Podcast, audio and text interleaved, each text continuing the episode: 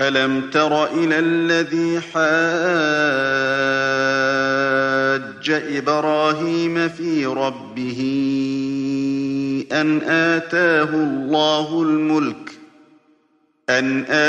اللَّهُ الْمُلْكَ إِذْ قَالَ إِبْرَاهِيمُ رَبِّيَ الَّذِي يُحْيِي وَيُمِيتُ قَالَ أَنَا أُحْيِي وَأُمِيتُ قَالَ إِبْرَاهِيمُ فَإِنَّ اللَّهَ يَأْتِي بِالشَّمْسِ مِنَ الْمَشْرِقِ فَأْتِ بِهَا مِنَ الْمَغْرِبِ فَبُهِتَ الَّذِي كَفَرَ ۗ وَاللَّهُ لَا يَهْدِي الْقَوْمَ الظَّالِمِينَ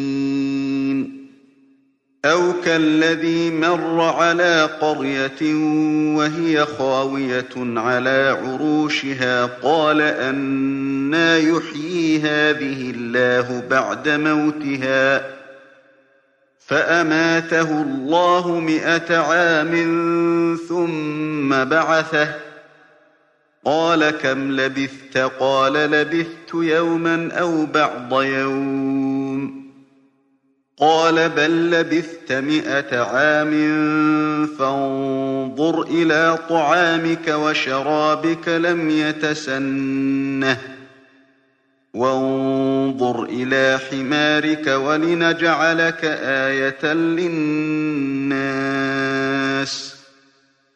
وَانظُرْ إِلَى الْعِظَامِ كَيْفَ نُنشِزُهَا ثُمَّ نَكْسُوهَا لَحْمًا ۚ فَلَمَّا تَبَيَّنَ لَهُ قَالَ أَعْلَمُ أَنَّ اللَّهَ عَلَىٰ كُلِّ شَيْءٍ قَدِيرٌ. وَإِذْ قَالَ إِبْرَاهِيمُ رَبِّ أَرِنِي كَيْفَ تُحْيِي الْمَوْتَىٰ. قَالَ أَوَلَمْ تُؤْمِن؟ قَالَ بَلَىٰ وَلَٰكِن لِّيَطْمَئِنَّ قَلْبِي. قَالَ فَخُذْ أَرْبَعَةً مِّنَ الطَّيْرِ فَصُرْهُنَّ إِلَيْكَ ثُمَّ اجْعَلْ عَلَىٰ كُلِّ جَبَلٍ مِّنْهُنَّ جُزْءًا ثُمَّ اجْعَلْ عَلَىٰ كُلِّ جَبَلٍ مِّنْهُنَّ جُزْءًا ثُمَّ ادْعُهُنَّ يَأْتِينَكَ سَعْيًا ۚ وَاعْلَمْ أَنَّ اللَّهَ عَزِيزٌ حَكِيمٌ.